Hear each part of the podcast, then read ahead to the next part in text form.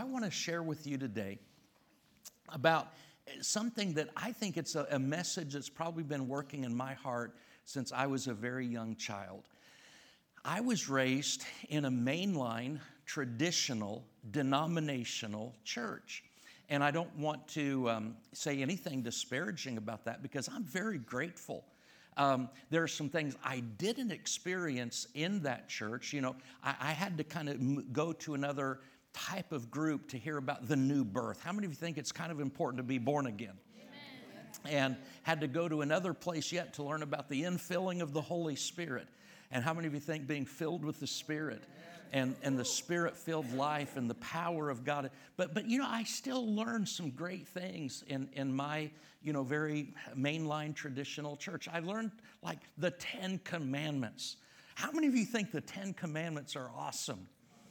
How many of you want your neighbor to think the Ten Commandments are awesome?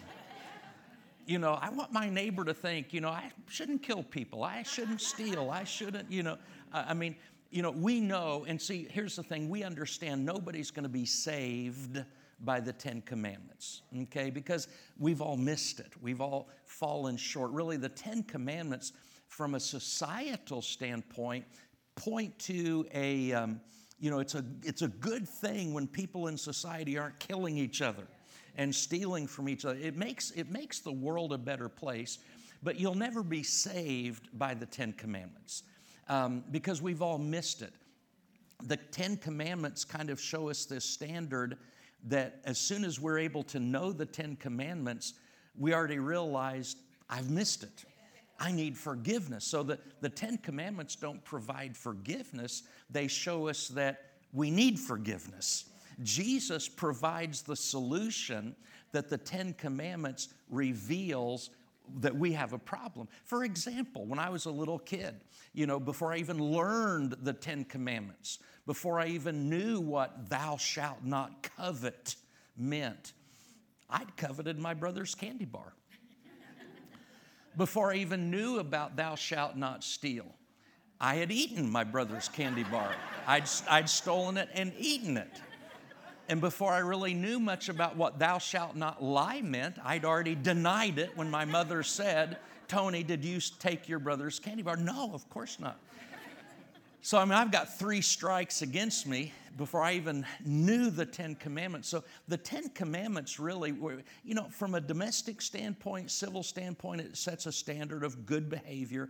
But from a spiritual standpoint, it creates the basis for us understanding our sin. And so then we turn to Jesus. Jesus is the solution.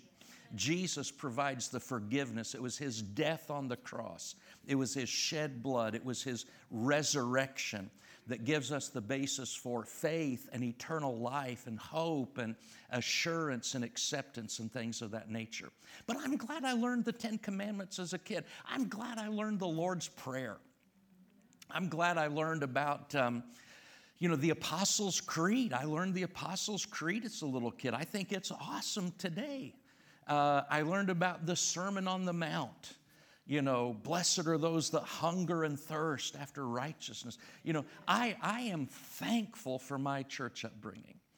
But, I, but one of the things I experienced, and I don't know how many of you came out of mainline traditional churches like I did, but one of the things that I experienced was not really feeling or sensing a, a real connection with God.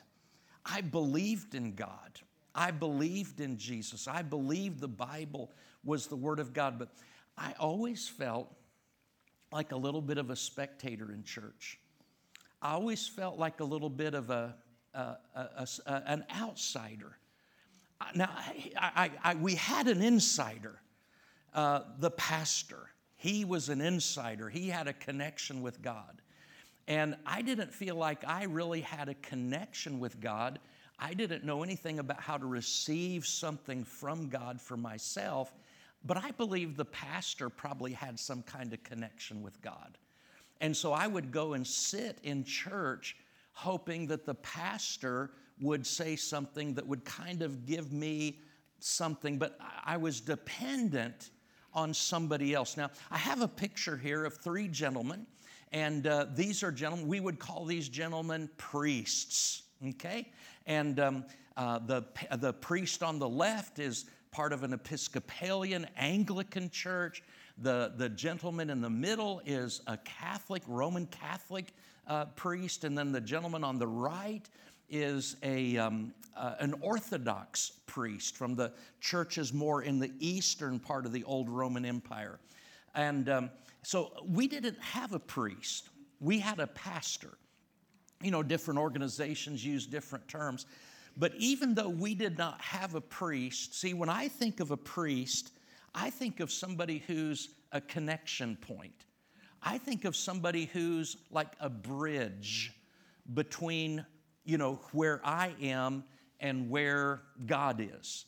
That, that term priest has a certain connotation. And not just, not just the term, because we didn't use the term priest, we use the term pastor, but I really saw my pastor in the same way. He was the bridge. I was an outsider, he had access to the inside. And so I come to church and I'm basically a spectator an observer. Yes, I sang the songs that were in the hymnals. Yes, I read the responsive readings that were in the bulletin, but I still felt like I don't really have a connection with God. And you know what? If there's something about human nature that every religion, I mean, we even talk non Christian religions. The Hindus have priests, the Buddhists have priests, the what we call the more primal religions have a shaman or a medicine man or a witch doctor. You know, they have all the religions of the world, formal, informal, Christian, non Christian, it seems like they've all got some person who's designated to be the, the go between.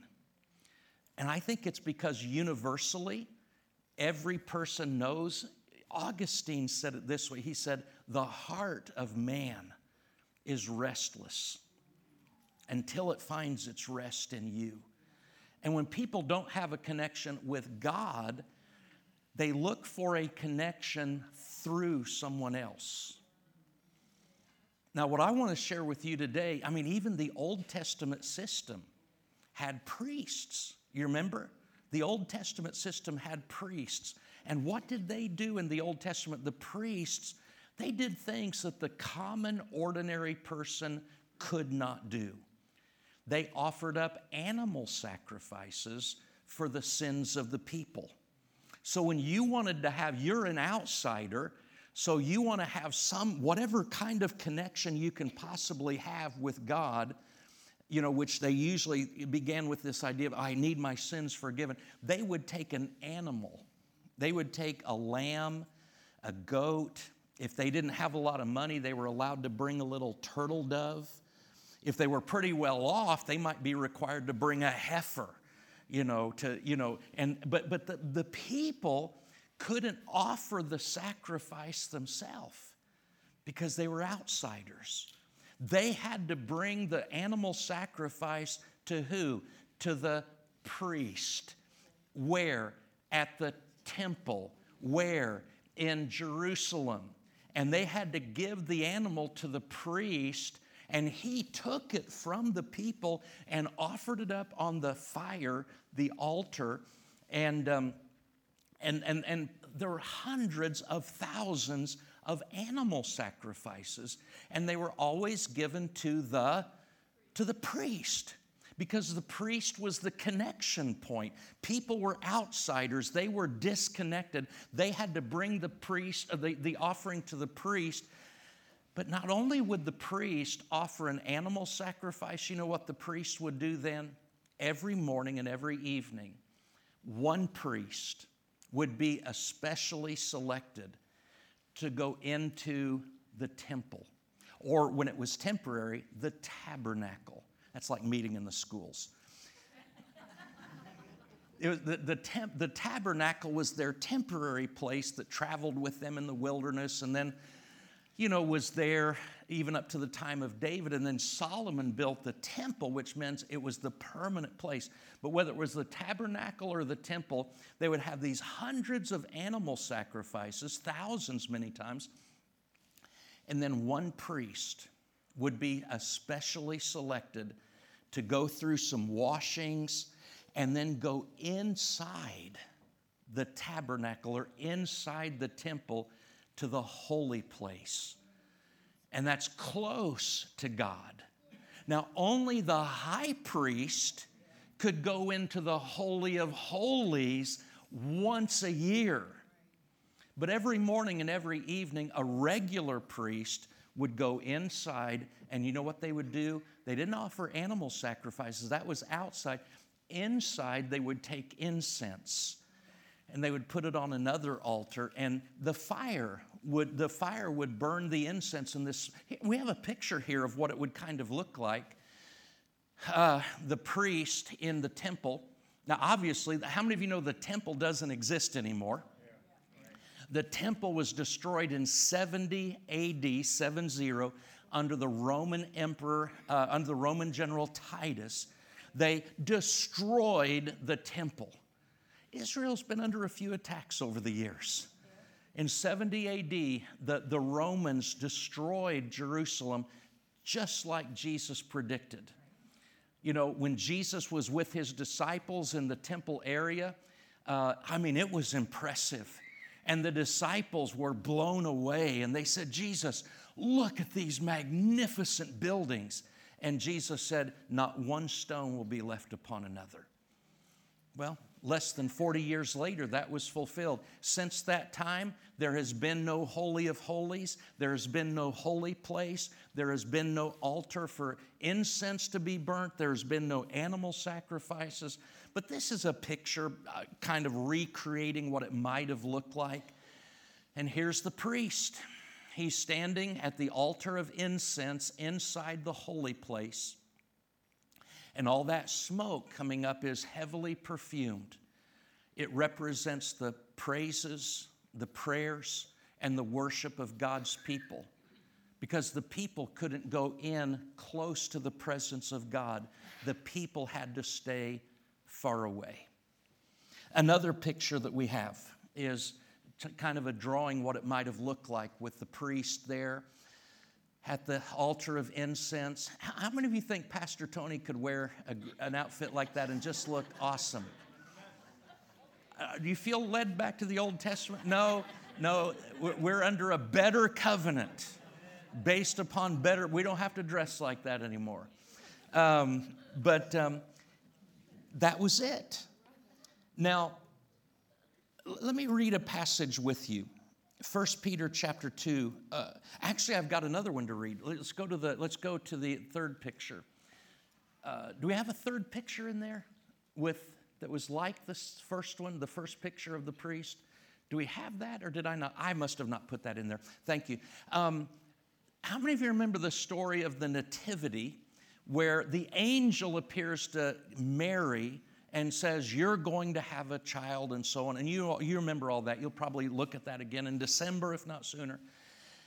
But Mary, when she conceived, who did she go see? She went to see her relative, probably an aunt or something. Uh, she went to see her, her relative Elizabeth. And Elizabeth was already what? She was six months pregnant with John the Baptist. And uh, what had happened earlier is that her husband, Elizabeth's husband, and here's the slide Zechariah. We, so we're going back a little bit from Mary's experience. One day, Zechariah, that's the husband of Elizabeth, was serving God in the temple. For his order was on duty that week. How many of you have ever done shift work? You've done shift work. You know, you came in and took, took up after somebody else and you worked your shift and then another shift came in. There were 18,000 priests in the days of Jesus, and they all worked in one building, the temple. So they had them divided into 24 teams. And if you were a priest, if you were one of the 18,000 priests, that meant number one, you were a male descendant of Aaron. It meant that you had been through special rituals and training and preparation. It meant that not only were you a male descendant of Aaron, but it also meant that you had no physical defect whatsoever. Because if a, if a male descendant of Aaron had a physical defect, he couldn't serve in the temple. It's kind of communicating that, you know, God just demands the best, requires and expects the best. Zechariah was one of those 18,000 priests, and most priests lived their whole lives and only did the animal sacrifices. And that speaks of Jesus dying on the cross. Most priests never got to go into the holy place because only one was selected every day. And you know how they did it? By a lottery. Now, not the mega millions, and you know, they didn't get tickets at a convenience store or anything like that. But there was a lottery amongst, that was supposed to be funny, but it wasn't, didn't go over very good. Uh, they, uh, Zechariah got chosen finally. In his old age, he finally got to go in and, and do this. And it says, uh, Zechariah was serving God in the temple, for his order was on duty that week. As was the custom of priests, he was chosen by Lot to enter the sanctuary of the Lord and burn incense. This was his special day. While the incense was being burned, what's that next sentence? A great crowd stood outside. That's the story of the Old Testament. Only a select few could go inside. Most priests never even got to go in. A great crowd stood outside praying. So the Old Testament leaves us with this impression you have a few, a few special people who get to go into the presence of God. Everybody else has to stay where? Outside. But let's look at what Peter said. The apostle Peter says in 1 Peter chapter 2 verse 5. It says, Peter writes, and you, now he's writing to Christians, many Christians over many places, regions. He says, and you Christians are living stones that God is building into his what? His spiritual temple. Now, some people say, well, wouldn't it be awesome if we still had the temple? We still have the temple, but it's a spiritual temple. And you are the living stones that comprise that temple. For whatever reason, I, I, I don't want this to sound bad, but, but God was busy building a spiritual temple while the Romans were destroying the natural temple.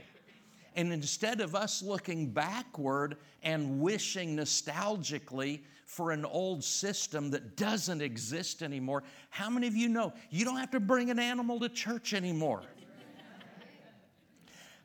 I've been in nations preaching where not Christians, but people of other religions were bringing animal sacrifices and killing them in parking lots draining their blood uh, to atone for their sins while we were driving to church to tell the people that Jesus died once and for all. He was the ultimate sacrifice. We don't have to do that anymore because Jesus shed his blood and he's been raised from the dead. And once and for all, he's the Redeemer and Savior of mankind. We don't have to go back to those kind of rituals anymore. Aren't you thankful for that? But Peter says, You are living stones that God is building into his spiritual temple. He says, What's more, you, you are his holy priests. You say, Well, I thought the priesthood stopped at 70 AD. That priesthood stopped. But our priesthood started when Jesus rose from the dead you, I, I shared this message, Pastor Tony, in um, Colorado.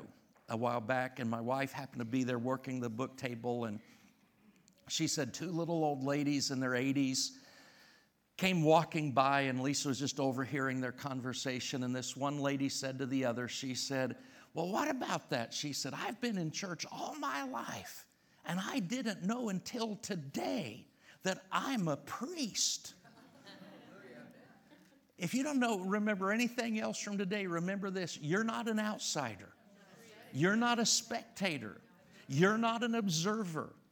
You're not disconnected from God. You are a priest, you're an insider. What's more, Peter says, You are his holy priests, and through the mediation of Jesus Christ. How many of you know Jesus is our high priest? We're priests, but Jesus is the high priest. And through the mediation of Jesus Christ, we offer spiritual sacrifice. Oh, I'm so glad it doesn't say we have to offer animal sacrifices. We offer spiritual sacrifices that please God. So, two different facts are stated here. Number one, we together are the temple. We are the spiritual temple of God. We are individually, we are living stones that God is building into his spiritual temple. So, number one, we are the temple of God, the spiritual temple. And number two, we are the priests. You say, well, those are two kind of different things. Well, Jesus is the high priest, but he's also the sacrifice of the new covenant. So he's two different things, too. You know, when you begin using this metaphorical language, there can be different truths that are combined that are not contradictory. So we're both the temple and we are the priests in the temple. Corrie ten Boom said, A wall with loose bricks is not good. She said, So be cemented to other Christians. How many of you know if you see some people, I don't know, I'm sure you have them here in Omaha, different parts of the country, you know, whatever quarries are around. You'll see people that build houses with rocks, right? And a couple things have to happen. Number one, they have to dig the rocks out. How many of you are glad that God dug you out of the pit of darkness? God dug you out of the quarry. And then, you know, when they use rocks to build a house, they usually have to cut off the rough edges so that they'll fit with other stones. How many of you know that's why we come together? And when we come together, God makes sure that we get some of our rough edges cut off so that we can be joined together with the other living stones. And then they have to use some, some kind of adhesive, some kind of mortar to, to join the, the rocks together. And, and that's all a picture of us as believers. We get born again. God cuts the rough edges off. God joins us together by the, the, the power of the Holy Spirit, and we are built into a spiritual temple. But let's look at a verse, a few, just a few verses later, that um, uh, Peter said. He said, 1 Peter 2 9, this is just right after the other one. He said, But you are a chosen generation, a royal priesthood Notice that. He, he says again, we're a priesthood. But this the first time he said we're holy priests. Next time he said we are royal priests. How many of you know if you follow the news? I don't. I don't follow this stuff too much, but you know, uh, of course, Queen Elizabeth passed away, and then King Charles, and then you know all the things about the royal family and that type of thing. And I mean, some of it's obviously interesting, and then a lot of it gets into way too much drama for my particular taste, but um, you're royalty. You're royalty. We are, we are not just holy priests, but we are a royal priesthood. I think that is so powerful. And he goes on to say that you may proclaim the praises of him who called you out of darkness into his marvelous light. Now, let me, let me take you, and guys, I, I totally got my order wrong, so I apologize. But let's look at Revelation chapter 1, verse 6. Revelation chapter 1, verse 6, the Apostle John says that Jesus has made us kings and priests to his God and Father. To him be glory and dominion forever and ever. Amen. I just think it's so vital for believers to understand that they have priesthood, that they are priests. When you don't have your identity as a priest, this, this really ties into everything who you are in Christ. How many of you know that you're the righteousness of God in Christ? Now, you're, you're not the righteousness of God, you're the righteousness of God in Christ. In Christ, you're a new creature. So when we take all these, you know, Brother Hagin wrote that classic book called In Him, you know, that teaches us who we are in Christ. We're raised with Christ. We're made to sit together with Christ in heavenly places. We're accepted in the beloved.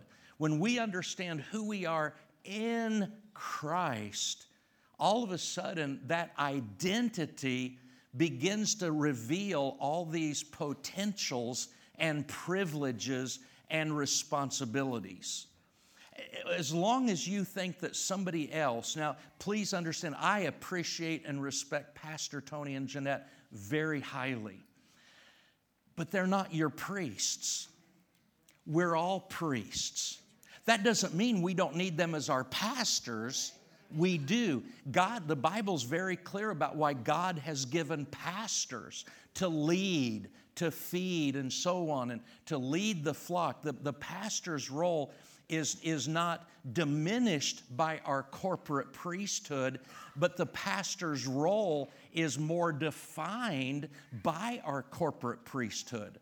See, Pastor Tony doesn't exist to be your priest, he exists to be your pastor, and that is to teach you, among many, many other things, how to function in your identity in Christ, which in turn uh, involves your priesthood. Let me give you a definition of priesthood, and I hope this will be more clear. Here's a definition of priesthood the priesthood of the believer. And this is on the screen. The priesthood of the believer means that we all have the privilege, everybody say privilege, the privilege of accessing the presence and the blessings of God.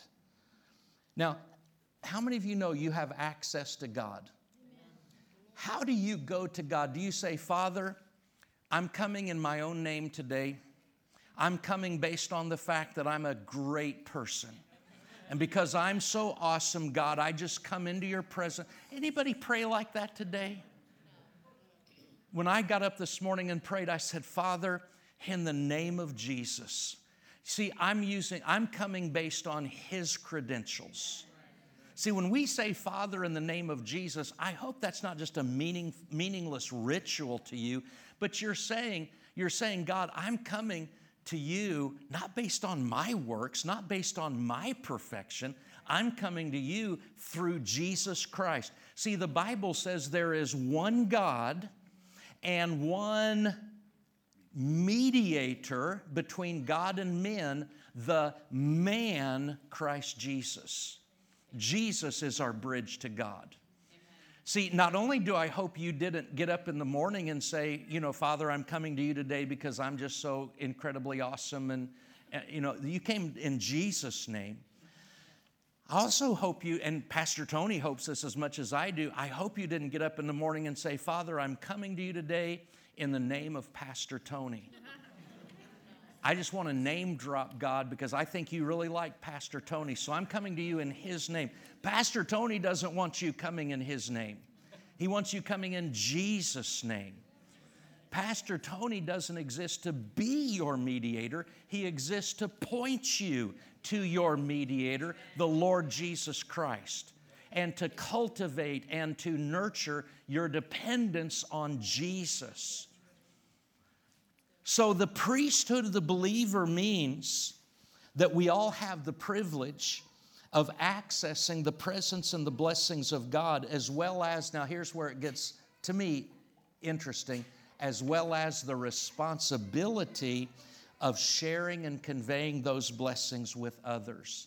See, the priest represented the people to God, but when he came out of the temple or the tabernacle, he represented God to the people. And he did so even in, in the sense of when he stood there burning all that incense, guess what happened to his clothes? Guess what happened to his hair? He, he took on the fragrance of the holy place of God, and he smelled like God. Let me share with you in that light a verse that Paul communicated that teaches us, gives us Paul's understanding of the priesthood of the believer. 2 Corinthians chapter 2 verses 14 and 15. Look, it's on the screen.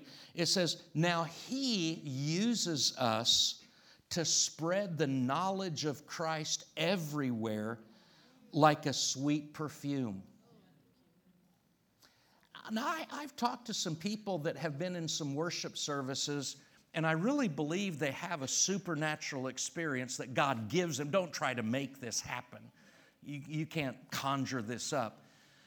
But God literally opened up their senses to not just smell the natural realm, but the spiritual realm, and they could smell, they, they could perceive the aroma of heaven and the aroma of the presence of God. I've heard people say, just on rare occasion, just, I don't mean it happens all the time, but you remember this has happened some back at Brother Hagin's camp meetings. Somebody would just be in there, that auditorium of 10,000 people worshiping God, and it's Tulsa, and it's 107 degrees out, there could be some other aromas. But all of a sudden, this person is just standing there worshiping God, and, and, and it, they began to smell as though they were in the middle of a field of the richest flowers imaginable. Now, I've never had that experience, naturally speaking, but I believe there is a spiritual aroma that whether we physically smell it or not, we're different. Paul says he uses us to spread the knowledge of Christ everywhere like a sweet perfume. Our lives are a Christ like fragrance rising up to God. That verse only makes sense if you understand the temple and you understand the fragrances and the incense used in the temple. This, my friend, is priestly language. Peter said outright, You are holy priests. You are a royal priesthood. John said, You are a kingdom of priests. But Paul, though a little bit more indirectly, is communicating the same thing that we are priests because he's describing what the priest did naturally and he's applying that to what the believer does spiritually our lives are a Christ like aroma rising up to God. That's 100% priestly language. Let me really quickly give you five things because if we quit right here, um, you would say, okay, we learned that we're priests and we learned that we kind of we kind of spiritually represent God to the world, but, but let me give you five specific things that will be functions, priestly functions in your life. I, I not only want you to know that you are a priest, spiritually speaking, but I want you to understand how you function. Okay, now that you're a priest, what now? What do you do? Number one, number one, we function as priests when we offer our very selves, including our bodies, to God. I'm going to say it this way if you were a priest in the Old Testament, you received animals and you offered them to God on an altar of fire. Now, those animals were either they were dying, they were about to die. You, you offered dying or dead sacrifices to God if you were a priest in the Old Testament. What do you do in the New Testament? Look at Romans chapter 12, verse 1. Again, we've read this verse hundreds of times, and many people don't realize it's priestly language. Paul says, Therefore, I urge you, brothers and sisters, in view of God's mercy, to offer your bodies as a living sacrifice, holy and pleasing to God. This is your true and proper worship. The, the common English Bible there says, present your bodies to God as a living sacrifice that is holy and pleasing to God. This is your appropriate priestly service. Now, let, can we unpack that a little bit? Can we talk about that a little bit? Your body is not your own. Contrary to what the world says, the Christian doesn't have the right to say, This is my body, I'll do with it what I want. See, Paul told us that, that we were bought with a price, and therefore we are to glorify God in our body and in our spirits because they belong to God. I don't own this body. I'm a steward of this body. I am responsible, according to the New Testament, not to do with my body what my body wants, but I'm responsible to present my body to God as a living sacrifice. See, don't wait until you're five seconds away from dying and then say, oh, by the way, God, I want to I wanna serve you you know, and uh, give your body to God as a living. Do, now, do I believe in deathbed conversion? Yes. I think the thief on the cross kind of exemplifies that. But I think you're going to waste whatever amount of time that you don't give your, yourself to God, you're going to waste that time. And uh, the Bible says, offer yourself to God as a living sacrifice. Paul said a few verses earlier, a few chapters in Romans chapter 6, he said, Present yourself to God as those that are alive from the dead, and your members as instruments of righteousness unto God.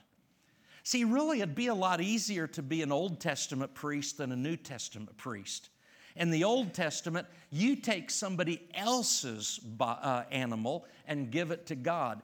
In the New Testament, you have to take your own body and give it to God as a living sacrifice. You know what that means? That means I don't get to say with this mouth whatever I want to. I don't get to just cuss and curse and defame people and gossip and all that. This mouth belongs to God. I don't get to do with these eyes, these ears, these hands. I, you know, I don't have the right to go up and just smack somebody because, no, I have to give my hands to God as a living sacrifice present them for the glory of God. It's not my body and I can do with it what I want. My first responsibility as a priest is to give my entire self, including my body, to God. Number two, number two, we function as priests when we worship, praise, and pray. You know, such beautiful worship in here earlier today a visitor might have come in and somebody said, Hey, what are they doing? And the visitor might have said, Well, you know, they're, they're singing songs. We were doing more than singing songs, we were worshiping the Most High God. We were offering God the fruit of our lips, the sacrifice of praise. Look at Psalm 141 and verse 2.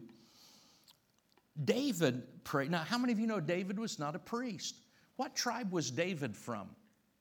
He was from the tribe of Judah. He was not a descendant of Aaron, he was not in the tribe of Levi. But so David was not a priest, but he understood what the priest did, and he used priestly language to describe what happened when he prayed. He said, Let my prayer be as the evening sacrifice that burns like fragrant incense, rising as my offering to you as I lift up my hands in surrendered worship. See, too often we have prayed and we have worshiped out of a formality.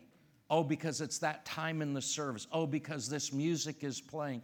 But in reality, our prayers, our praise, and our worship is part of our life as a priest, a holy priest, a royal priest unto God.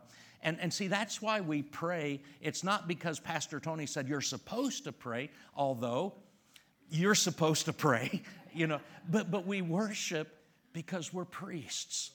We pray because, and that's what priests do. It's not just some external ritual that we do, it's because that's who we are. And then Hebrews 13 15 says, Therefore, by him, let us continually offer the sacrifice of animal. No, no. Let us continually offer the sacrifice of praise to God, that is the fruit of our lips, giving thanks to his name. Number three, we function as priests when we serve. We function as priests when we serve. You know, I've taught for decades on the importance of believers functioning as servants. Jesus said, I did not come to be served, I came to serve. Anybody who says, Well, I want to be like Jesus, should say, Okay, well, how can I help other people? Because, you know, we are, we are, we are serving one another. Um, you know, Jesus took his, his uh, outer garment up, wrapped himself with a towel, washed the feet of the disciples, and said, As I've done this, do this to one another, meaning serve one another. And I celebrate and applaud every person who, you know, these friendly greeters that we greeted today, the wonderful people, the audio video technicians, the ushers, the people back working with the kids, the people who make the building beautiful, the people who spread the salt when you get your unbelievable winters. You guys use salt or something else. Yeah, whatever. You know, just anybody that does anything to help, you know, the people who take meals to people, the people who make the coffee, you know, just all the all the different ways that we just serve one another and love one another and pray for one another. But we we function as priests when we serve. I want to share a, a most amazing verse with you. This has so touched me these last months. John chapter 12, verse 3. Then Mary took a 12 ounce jar of expensive perfume and she anointed Jesus' feet with it, wiping his feet with her hair, and the house was filled with the fragrance. Mary had a 12 ounce jar of perfume. This is uh, 17, 16.9 ounces that I'm holding, so I don't know, something somewhere in there. 12 ounce jar of perfume. We, we find out a few verses later that the cost of this perfume was worth a year's wages. Now I bought my I don't actually buy my wife much perfume because she she she's so particular. She wants to pick it out herself, but but I've never bought her anything worth a, a year's wages. That's what Mary had. And you know what? She takes that and she dumps it on Jesus' feet. I think it was Judas, maybe some of them got mad. That, that was worth a year's salary. It could have been you. And, it's, and I think the Bible says Jesus or Judas didn't care about the poor. He was a thief. He liked to pilfer, embezzle what was put in. But saying was worth a year's wages. Now, see, common hospitality in the Middle East. If you've been to Israel, you know it's it, uh, rocks everywhere, dust, dirt. You know, it's just dusty. And uh, common hospitality, hospitality 101, was the washing of feet. When somebody came into your home, uh, if you had a servant, your servant would take a basin of water and a towel and kneel where the person was sitting down and, and pour some water on their feet, you know, and dry it off. And so that was basic hospitality. But what Mary does is it's hospitality, but it's extravagant hospitality. And it has priestly she was obviously not a priest, but it had some priestly flair to it. See, Mary didn't use a basin of water, Mary used a jar of perfume. She didn't use a towel, she used her own hair. And the Bible says the house. You catching all this fragrant stuff? See, that's what the temple was the incense, the fragrance of the temple. It's a place where God was honored and God was worshiped. And I want you to notice this when Mary did that, the house was filled with the fragrance. But how long do you think Mary carried that fragrance? I mean, her garments would have had, I mean, I, I opened a bottle of water in the pastor's office and I was squeezing it too hard and it just went all, thankfully it dried. Um, but, but you know, when she, and, and thankfully water doesn't carry an odor to it, but, um, but Mary would have, she would have had that perfume all over her and in her hair. She would have carried the fragrance of that act of servanthood and she would have been just like the priests carrying the fragrance of the holy place. You say, well, yeah, but she did that for Jesus. How does that apply to us? Jesus said, when you've done something for the least of these, my brethren, you've done it for me. So when you serve by holding a door open for somebody, you're opening the door for Jesus. When you make a cup of coffee, you're, I assume Jesus probably would drink coffee. I don't know. I don't, but he might. Um, you know, when you care for one of these little kids in the nursery, Jesus takes it personal like you're caring for him. You say, How do you know Jesus takes it personally? Because when Saul was persecuting the church, Jesus didn't say, Saul, why are you persecuting the church? You know what he said? He said, Saul, why are you persecuting me? See, whatever we do for the least of these, my brother, we're doing it unto him. We function as priests when we serve. Hebrews 13 16 in the message version says, Make sure you don't take things for granted and go slack in working for the common good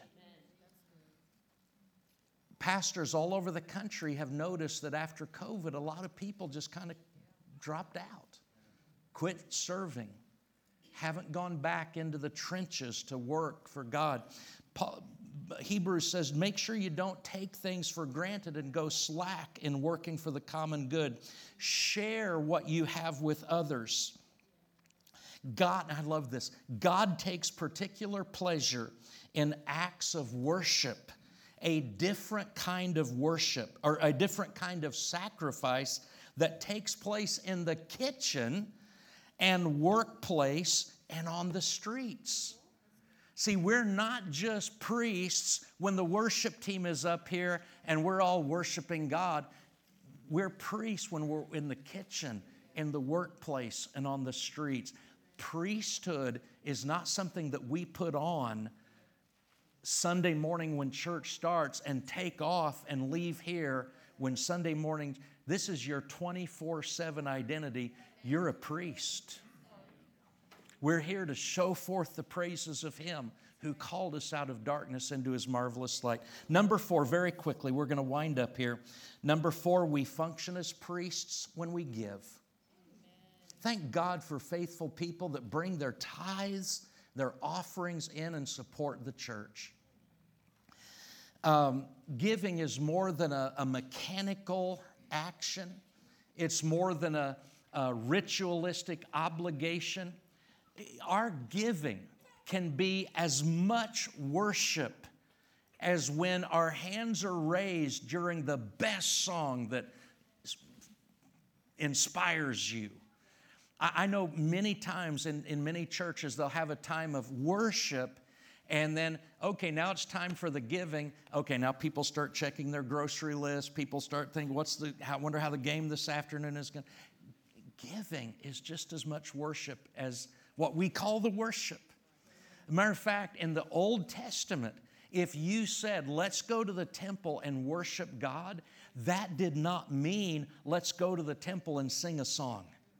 It didn't mean let's go to the temple and hear a sermon. When you said in the Old Testament, let's go and worship God, it meant let's go give God something. That was Old Testament worship. Now I know, I know there's differences in that type of thing. What I'm wanting you to see is that you're giving, when you give of your material resources to support your local church, it's just as much worship as everything else you do. Here's what Paul said uh, the Philippian church had sent him a gift, a financial gift. He was under house arrest. And here's how he described their financial giving. He said, For I've received the gift that you sent by Epaphroditus, and I viewed it as a sweet sacrifice, perfumed with the fragrance of your faithfulness, which is so pleasing to God. He's presenting a financial gift as the same type of worship that was rendered in the temple. And I love that. In this particular paraphrase, it says it's fragranced, it, it is uh, perfumed with the fragrance of your faithfulness. And number five, and finally, we function as priests when we evangelize. When you tell other people how good God is, when you share with other people how much God loves them, when you get the opportunity to tell somebody that, you know, Jesus died for your sins and so on, Paul says this in Romans chapter 15 and verse 16. He says, He, God, gave me the priestly duty, the priestly duty of proclaiming the gospel of God so that the Gentiles, that's those without a covenant, so that the Gentiles might become an offering, acceptable to God, sanctified by the Holy Spirit. Now, when we talk about the priestly duty of sharing the gospel, it doesn't mean that you are the priest through whom they come to God. You are a priest in the sense that you are pointing them to the high priest, Jesus, through whom they come to God. And through the gospel, that person becomes an offering unto God as their life is surrendered. So let me just share this with you real quickly the five elements. Number one, we function as priests when we offer our very selves, including our bodies, to God. We function as priests when we worship, praise, and pray. We function as priests when we serve. We function as priests when we give. And we function as priests when we evangelize. Now, you may be saying, well, now, wait a minute. Those are all just the basic responsibilities of being a Christian. You just made my point. As a Christian, as a follower of Jesus Christ, we can look at these things as individual, you know, a checklist of things that we're supposed to do, or we can just see them as an outflow of our identity. I give because I'm a priest. Priests offer sacrifices to God. I surrender my body, my attitude, my life to God because priests make offerings to God.